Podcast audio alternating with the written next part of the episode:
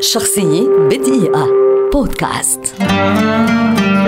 زكريا أحمد. موسيقي مصري كبير يعد أحد عمالقة الموسيقى العربية ولد عام 1896 لأب حافظ للقرآن وهاو لسماع التواشيح مما أكسبه الحس الموسيقي. دخل الكتاب ثم درس بالازهر وذاع صيته بين زملائه قارئا ومنشدا ذا صوت حسن.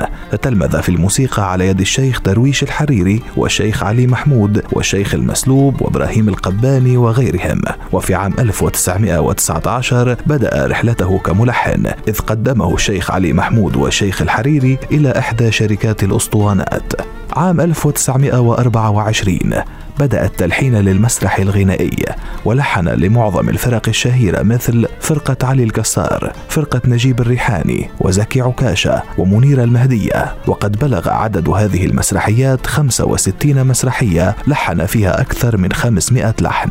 لزكريا أحمد سجل حافل من الأغنيات التي لحنها لكوكب الشرق أم كلثوم بدءا من أغنية اللي حبك يا هناه عام 1931 وصولا إلى أغنية هو صحيح الهوى غلاب عام 1960 مرورا بحوالي 60 أغنية من أشهرها أهل الهوى الآهات الأمل أنا في انتظارك كل الأحبة اثنين غني لي شوي شوي عن العشاء سألوني الورد جميل حبيبي يسعد أوقاته. قدم الشيخ زكريا أحمد للسينما ألحانا في جميع أفلام أم كلثوم بدءا من عام 1936 كما قدم العديد من الألحان في أفلام أخرى. وقد كان من أبرع الملحنين في تلحين الأغاني البدوية التي كان يكتب معظمها الشاعر الكبير بيرم التونسي وكانت ألحانه كلها غارقة في العروبة والأصالة. عام 1961 رحل زكريا أحمد عن عمر ناهز 65 عاما. غير خلالها شكل الموسيقى العربية إلى الأبد.